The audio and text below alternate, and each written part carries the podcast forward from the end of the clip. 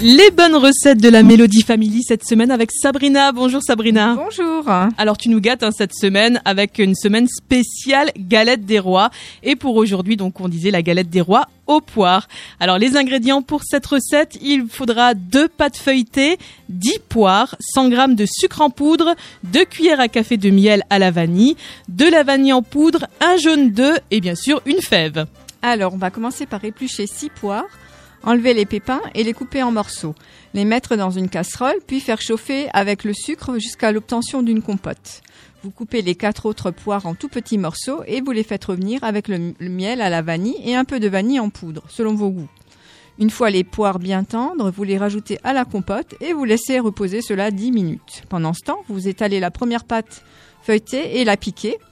Vous euh, y versez la préparation aux poires et l'étalez jusqu'à 3 cm du bord. Vous glissez la fève dans les poires. Vous préchauffez le four à 180 degrés. Vous mouillez le bord de la pâte avec de l'eau. Vous la recouvrez avec la seconde pâte et vous soudez les pâtes ensemble.